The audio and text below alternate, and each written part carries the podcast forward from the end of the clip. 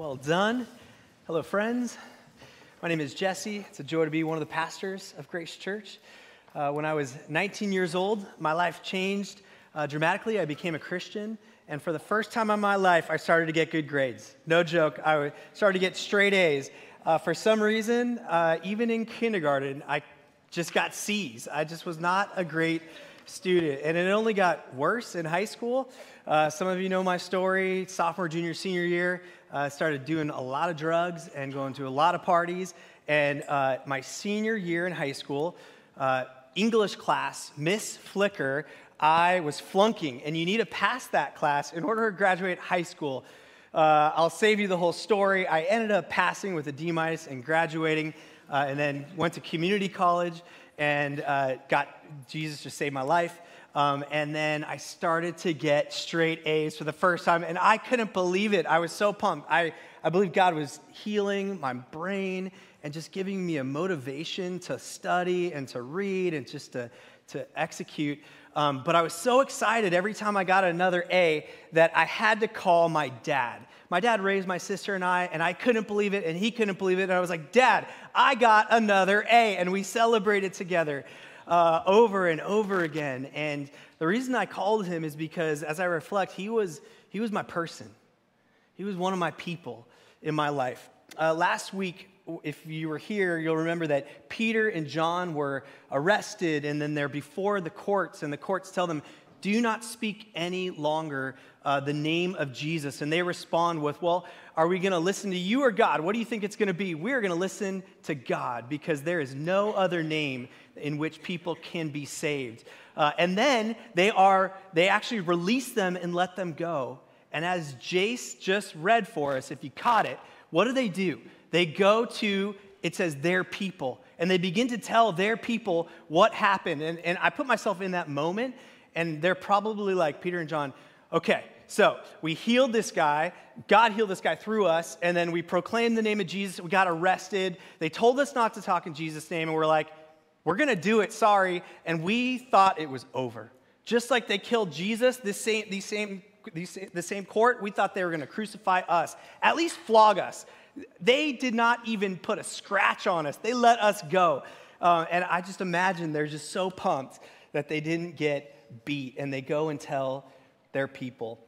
In exciting moments, uh, when you get a new job or have a baby or are engaged or whatever, who do you want to go tell? Who are your people? God has wired us, every one of us, deep in our soul to have our people, that none of us uh, were made to live alone. And today we want to answer the question what kind of people should we have? Who should be your people? And we're going to see uh, from the text uh, four different qualities of the kinds of people we, we want. And so uh, their people hear the news and they immediately begin to proclaim some truths about God. The first thing that they say is, God, you made the heavens and the earth. God, you are the creator of all things. And they recognize that. The next thing they say is, God, you spoke through the Holy Spirit. Way back, if you caught it when you read it, you spoke by the Holy Spirit through our, they say, our father David, uh, captured in Psalm 2, that was quoted in the text, uh, that God, you have revealed yourself. You are a God of revelation. You reveal yourself to human beings, and that uh, is captured in the Bible for us to know you. You're a God who reveals yourself. And then the third thing is they say that God, you, your power decided beforehand how this was all gonna work out. That God, you are a God who is sovereign. God, you're sovereign through all of history. And in the text, it says that you, God, you even used your enemies to work out your will to be done. That is just mind bending and blowing how God does that. And so, one thing we observe about Peter and John's people is that um, they are thinking correctly about God in both exciting moments and in hard moments. So, question of reflection Do your people, who are your people, in moments that are difficult or great, do your people point you to the sovereignty of God or do they point you to something else? If your marriage is struggling and on the rocks, if you're sh- trying to figure out who should I date or how should I go about dating this person, Or if you're dreaming about your future and what your future is going to look like, are you surrounding yourselves with your people who are pointing you towards uh, the, the way of God or in some other direction? Because it is crucial, and the truth is, whoever we surround ourselves with uh, is going to determine much of our future. We need to be thinking correctly about God. There's two ways to know God. Uh, at least this is my simple way of uh, just communicating it. Number one is we can, we can tell God who you are. And we do this all the time where we say, God, as the creation, I'm going to tell you, the creator, who you are. When I think of you, God, you are X, Y, Z. And often we, we decide who God is based on what we feel God should be, or our circumstances in life, or our observations about the world, or the things we read or see online. We, we just decide who God is based on what we think God is like. No, um, I don't think I'm smart enough to define and decide who God is. I mean, when you think about it, it's a little presumptuous that we, as finite human beings, can decide who God is, the infinite, all powerful God. But, sometimes, but people all the time, they decide who God is based on what they think. The second way to know God is to understand that God reveals himself to creation, and it's captured uh, through human beings in stories. They wrote it down in the Bible. This is God saying, Don't even try to figure out on your own who I am. But if you want to know me, I am revealing myself, and you could truly know me through, uh, the, through the authoritative word, the word of God. And this is best done with other people, with other Christians and other people around us that are working out God together. I believe that all Christians should be theologians. Yeah, you. I'm talking to you. If you're a Christ follower, I believe that you should see yourself as a theologian. Now, I don't mean necessarily a scholar who's like spending hours in the seminary library and reading the big, thick books. Like, that's not what I mean. But the word theology is, uh, is taken from two different Greek words theos and ology, which is the study Theos is God and ology is the study. So it's just the study of God. Similar to like anthropology, Anthro, anthropos is man. And so anthropology is the study of man. And so um, we should see ourselves as theologians. This is not just for the paid Christians who went to seminary, but I did the math 98% of these people who are working out their theology and communicating these things about God are new believers. And I get that math because 120 are, uh, are, are the original church. And now we have about 5,000 Christians in the last month. And so 98% of this new church community are new believers. They're unschooled, informal theology. But make no mistake about it, is that they know theology. And so our first point is you need to find your people who are learning to think theologically. You need to find your people to begin to, to think theologically about God. I love this. I just want, amen. this pumps me up. Hopefully, you too. But um, this is what we do in house church. Now, it is not a seminary class, it is not a theo- systematic theology class. We say that it's not spiritual enough for Christians, but it's way too spiritual for non Christians. We want to create that, that tension in that space for Christians and non Christians to, to be working out uh, their faith. But it is a place where unschooled house church leaders in formal theology lead and we work together to work out who is God. We're honest about what we're going through in life. And we, look, we go through the sermon and we, we look at the scriptures and we are working out what the truth of God is together in light of our lives. One reason this is best done with other people instead of by ourselves in isolation is because we, need, we borrow each other's wisdom and faith.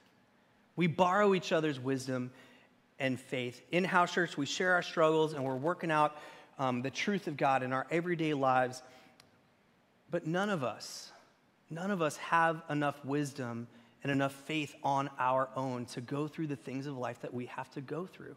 None of us do. And so all of us need to borrow each other's faith and each other's wisdom to, to figure out how do we live this life in truth and in obedience to God. So we need to find our people who will point us to think correctly about God. Well, based on the truth of God, uh, they begin to ask God to, to do things. And then we see that God moves powerfully um, through this early church. Verse 29 Now, Lord, consider their threats and enable your servants to speak your word with great boldness. Stretch out your hand to heal and perform signs and wonders through the name of your holy servant, Jesus. After they prayed, the place where they were meeting was shaken and they were all, underline that word all if you have your Bible, they were all filled with the Holy Spirit and spoke the word of God boldly. And so they ask, they pray, they ask God to, to do some things, and then we see that God moves powerfully through them. Let's break down a little bit what they ask. The first thing they ask is they say, God, consider their threats. Notice they're not saying, God, stop their threats. They're not saying, God, take them all out, wipe them out because they're just against us and it would be great if they weren't against us. No, that's not what they're saying. They're saying, God, consider their threats in the same way that Jesus entered into persecution and adversity and just kept moving forward out of obedience to his Father in heaven and suffered because of it. That we will follow in the footsteps of our Savior. God, in the midst of us trusting you and walking in faith, God, be with us and empower us through it. The second thing they say is, God, enable your servants to speak with boldness. Now, if you remember, the courts just told them, no longer speak in the name of Jesus. And so, what's their response? Jesus, empower us to speak even more boldly in your name. They are doubling down. They are not letting fear determine their future. Man, when you don't allow fear of what other people think of you, when, when the Lord takes that away from your heart, man, you can live with a sense of boldness and not even not caring what other people think about you. Peter and John has modeled for them boldness and living out their faith for Jesus. And now what do we see? We see that that boldness is spreading, right? We have now like 5,000 Jesus followers who are asking to boldly proclaim the name of Jesus. This is multiplying the work. You need to find your people who are praying boldly to share Jesus. So you need to find people who are asking God to share boldly Jesus through you. Uh, boldness does not mean yelling. Boldness does not mean disrespecting people or being obtrusive or annoying to people. Boldness means you're sharing your authentic love for Jesus with people around you? What do you love about Jesus? Now, we do this all the time. We boldly share our loves with people all around us. We boldly share what we're going on vacation this summer. Don't you? We, I do it. I'm going on vacation and I share it with everybody. We boldly share parents, our cute little kids, with everyone around us, and they don't want to hear it, and it's annoying, but you know what? My kids are cuter than yours. And so uh, we boldly share the amazing dish that that chef has prepared for us. And we take a picture and we post it on social so that everyone can see our bold love for this amazing dish. I, I suspect that for many of us, we don't share boldly Jesus because we really don't know Jesus that well. And this is a hypothesis that has a little bit of uh, observation work that I've done. I've noticed something about just Christians, not you, but just Christians in general. I, I, I, um, I, I've noticed that Christians actually don't know that much about Jesus. And what I mean are the actual specific stories and accounts and teachings of the person of Jesus. I, I like to ask the question what is your favorite moment in the life of Jesus? A story where he interacts with another person that has deeply formed and shaped your life. I'll ask Christians that. And often there's a blank stare of I cannot think of a story. I'm not kidding. And or they'll be like, "Oh, that woman at the well, that story was amazing. Oh yeah, tell me about her." I don't know, but what Jesus did with her was amazing. That woman, she's she's a great motivator for me. Uh, and and I if if we're honest, we don't really know Jesus that well. We don't have that much information about Jesus, we have Matthew, Mark, Luke, and John. These four books are the only authoritative information that we have about who Jesus is. And really, Matthew, Mark, and Luke are really the same. They're called the synoptics. They kind of copied each other. Uh, we can get into that more later. But so if we're just going to look at Luke and John, just two gospels, it's like not very much information and stories about Jesus. And if we're honest, we haven't really let these stories saturate our essence and our being and these stories of Jesus and his teaching hasn't made their way into our bones and into our imaginations in the way that I believe Jesus wants to.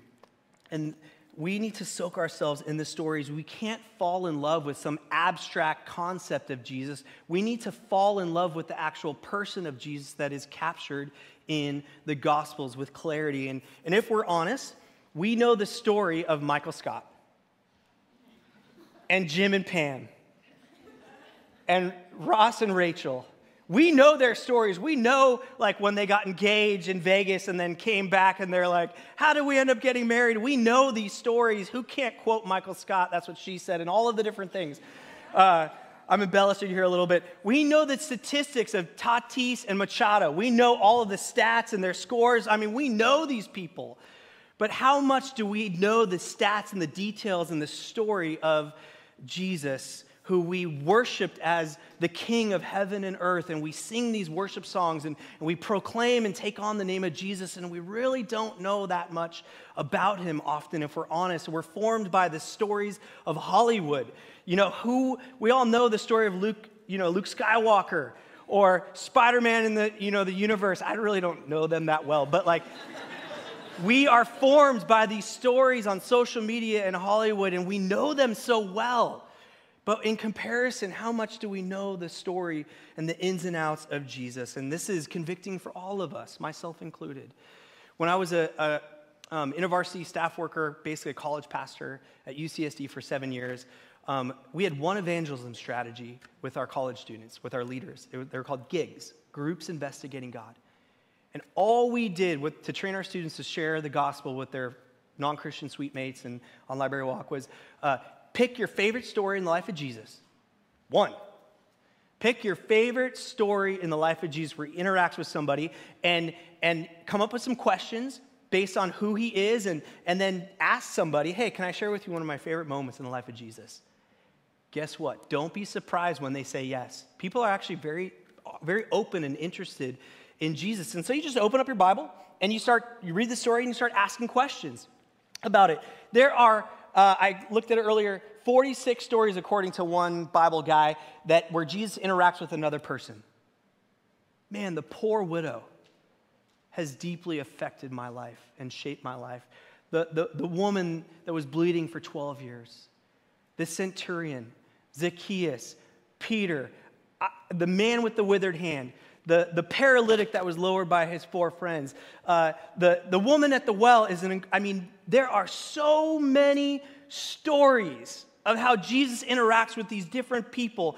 And if they could, I mean, if we could have five, if you could have five stories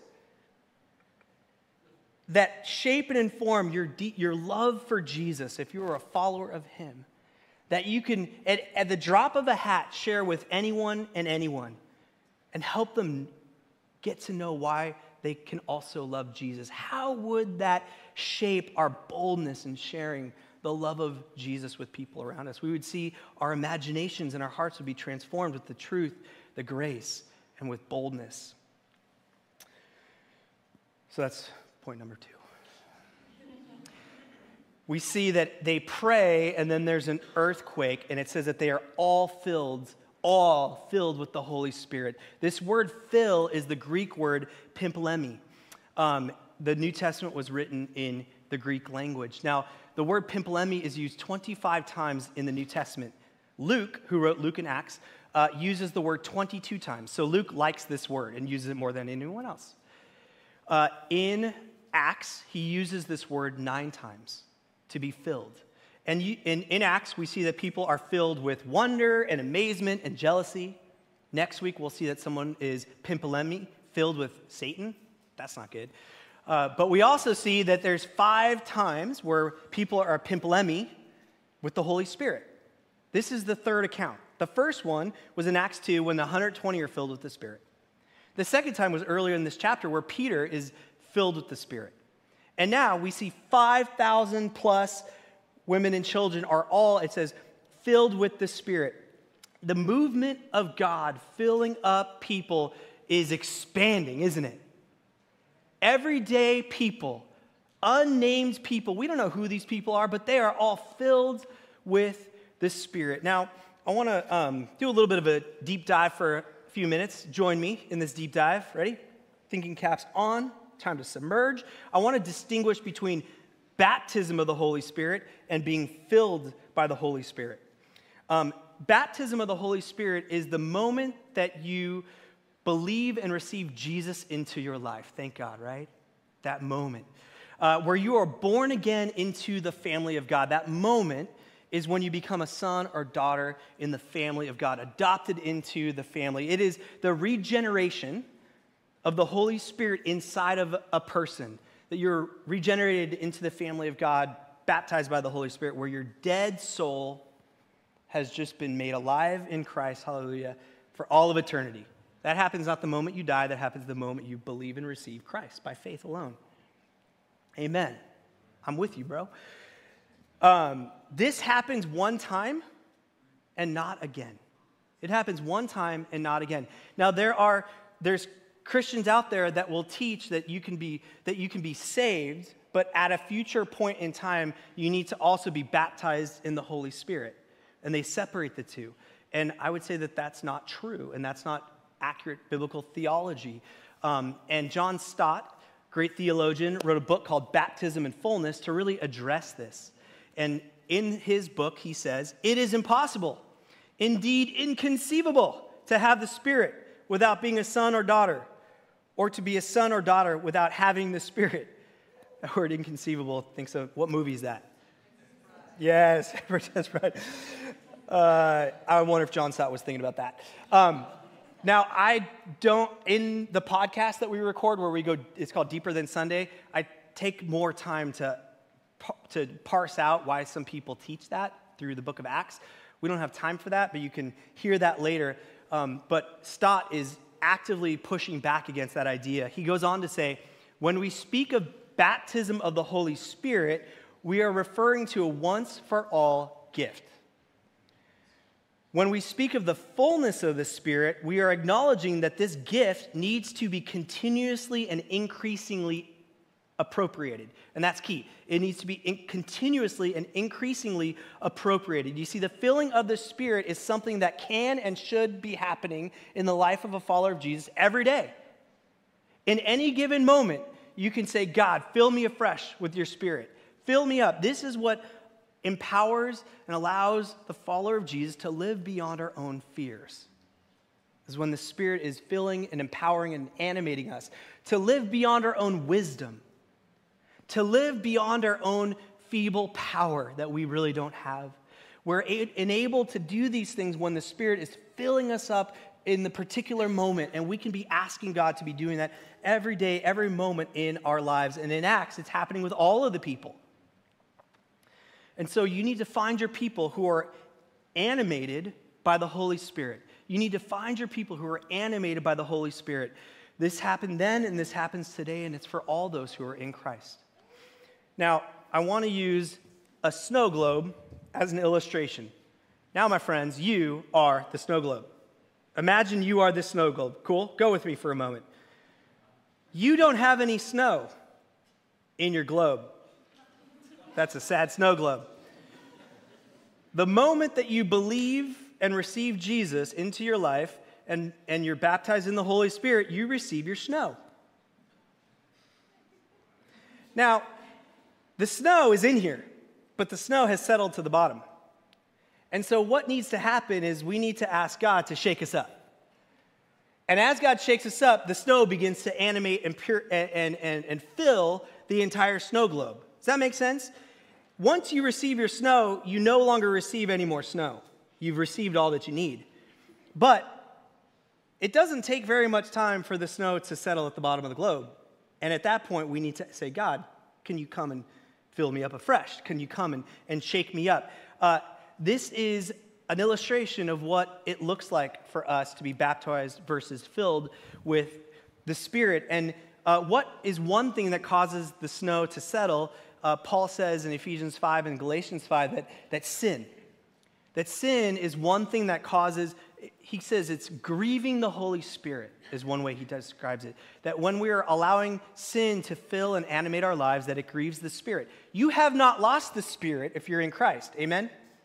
However, it's just kind of settled down to the bottom and it's not filling and activating your life. That, that Paul basically says that you can be filled with one or the other, but that they can't coexist with each other.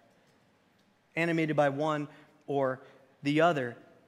And, and Paul commands us, he says, be filled with the Holy Spirit. And so we can ask God to fill us every day and in every moment. The Lord, that God delights to fill us afresh with his, uh, that we're hearing from him and walking in line with the Spirit. And so check out what happens when you, when you find your people who are actively doing this in their lives. Verse 32 All the believers were in one heart and mind. No one claimed that any of their possessions was their own, but they shared everything that they had. With great power, the apostles continued to testify to the resurrection of the Lord Jesus, and God's grace was so powerfully at work in them all that there were no needy persons among them. For from time to time, those who owned land or houses sold them, brought the money from the sales, and put it at the apostles' feet, and it was distributed to anyone who had need. What a, an amazing and radical picture. Joseph, a Levite from Cyprus, whom the apostles called, called Barnabas, which means son of encouragement. What a sweet nickname. Sold the field he owned and brought it, brought the money and put it at the apostles' feet. Now, this guy, Barnabas, becomes a significant player in the church and how it begins to grow. We're not going to spend time there, but put a little book note, uh, bookmark in Barnabas. He is an awesome, awesome brother. This moment is similar to Acts chapter 2. It's actually a similar progression that there's a, a sermon, people are saved, and we see, we get an inside picture of what the church, house churches are, are looking like. It's a picture of what the kingdom of God is meant to look like on earth. Amen? On earth as it, as it is in heaven. Um, the beautiful picture of sacrificial generosity. This is hard for us. Let's be honest. No one claimed their possessions as their own. They are selling, many of them selling their homes and laying the profits at the apostles' feet. There is no needs uh, or hunger within the, the church and the community. And people are getting saved and getting added in. And it's just this what a wild community to live in, right? Um, how? How does this happen? Well, I believe that it's based on a proper theological thinking. Earlier, they proclaimed, God, you are the creator and the maker of everything, it's all yours. Man, when you get that in your head and it works its way down into your life, you begin to realize, yeah, I worked hard to get through college. I'm almost done. Praise God. Six more, six more months. Working hard. I know. We work hard to go to college, huh? Or whatever you're doing. To save up for that first car. Oh, pay down debt. To save up for that first house. Lord willing, if you can afford it. Like, we work hard for this stuff, don't we? Yeah, we work hard. But if we're honest, is it ours? Have we earned it? Do we deserve it? Who gave us, who gave you your brain to be, even be able to think, to study, to get those grades? Who gave you the, uh, the ability to even be born? Or the place where you live and are, it's all a gift from God. God is the creator and the maker of all of it that we have. And, and as God grows us up, we begin to see, man, my home, everything I have, truly, my salvation and the Holy Spirit and everything else is just a cherry on top. It's all a gift from God that He has entrusted to me to be a steward and to, and to use for, um, for His purposes in life. And notice that these actions are all voluntary. None of these people are doing it because the apostles are saying you must do it. They're all doing it as an outflow of what God has done in them. Second Corinthians chapter 8 and 9 is an amazing kind of two chapter teaching from Paul about how we're supposed to be generous in church. But in chapter 9 verse 7, Paul basically says, put, give whatever God has put on your heart. So, what's God put on your heart? And when you give it, give it not with, uh, you shouldn't be arm twisted, you shouldn't be pressured. It should be a free a, a free act of, of generosity where there's um, cheerfulness and joy in the giving. And what we clearly see is that the wealthier members are paying money, their money, to support the poor members within the church. And this is, this is really like not a thing that we often do um, today. This is not a political thing. This is what happens when Jesus is the king of your life and your church and the people within your church as we, we care for each other's needs and we take care of each other. Now, you need, so you need to be filled, find your people who you practice sacrificial generosity with. You need to find people to practice sacrificial generosity with. It is not easy to share. Just ask my four children. We're not good at sharing. San Diego's expensive, inflation is real, all that stuff. We're probably all feeling tight. And so we need God to teach us how to do this, honestly. We need God to help form and shape us in how we live this out contextually today in the 21st century here in San Diego. This is a core value um, of Grace Church that we want to be um, sacrificial generosity. We want to be marked by that as a people. And so some of the ways that we live that out is in house church. In our house church, uh, we, different individuals or people, will bring the meal for everybody else. What an amazing act of generosity for each other. And, and when someone brings a meal for the first time, we, like, we celebrate that because God is moving to be generous with the rest of our community. And some people will get spaghetti and, and, uh, and tomato sauce, and they'll feed 20 people with their $30 that they have. Praise God for that. Praise God. Last Monday, someone brought Chick fil A for everybody. That was more than $30.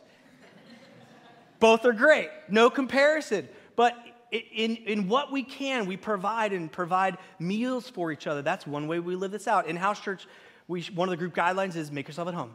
I share that with our house church. Uh, you don't have to knock when you come to the door, just come on in. You need something from the fridge? Go get it. I trust you. You know, like we practice hospitality and generosity with each other as a, and we're learning how to do this together. Some of the other ways we practice this at the church is do you know we have a benevolent fund?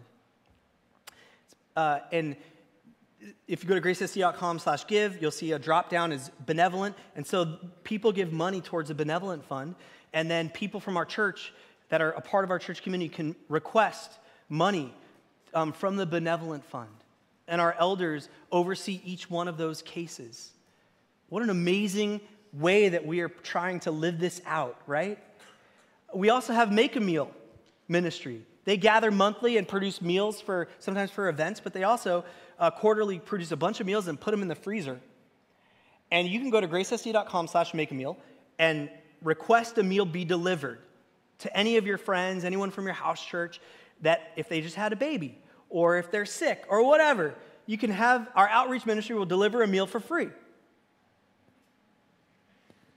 That's pretty cool.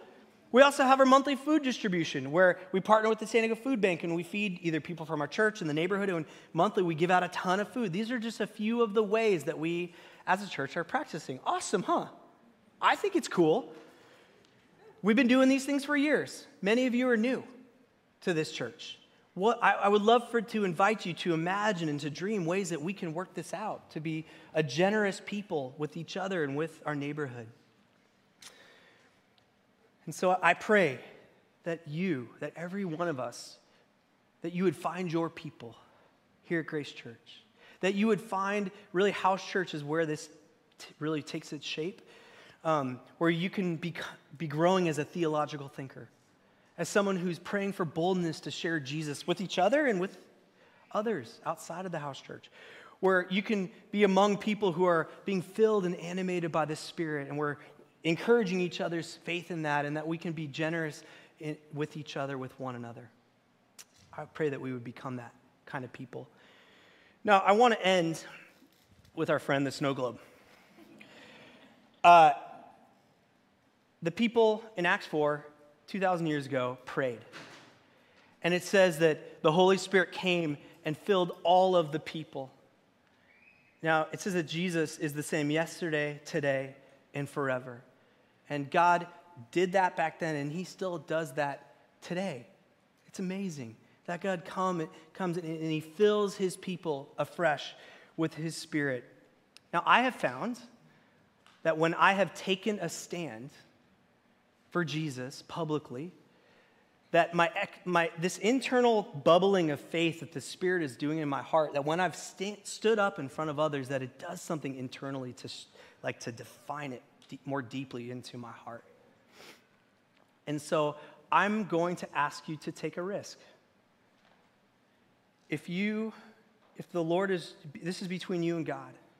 If you're a Christian and you're, if, and you're honest before the Lord and the Lord is putting this on your heart, that, that you have received your snow, but the Holy Spirit has really been settled to the bottom of your life. And for a variety of reasons. And sometimes the longer you walk with Jesus, the, the more we know and the less the Spirit is really filling us up.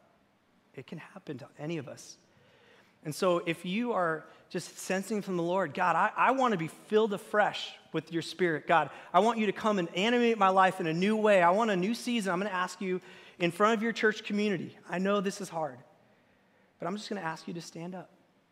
Not out of a sign of shame, thanks, Billy. Not out of sight of like, uh, of, of anything negative, but in a sense of like, these are our church, this is my church community, and I, I want to, to let God come and, and fill me and move in my heart. And I'm just going to pray for you. And as you stand, your faith encourages people around you. And, and for some of you, you're learning what it means to follow Jesus.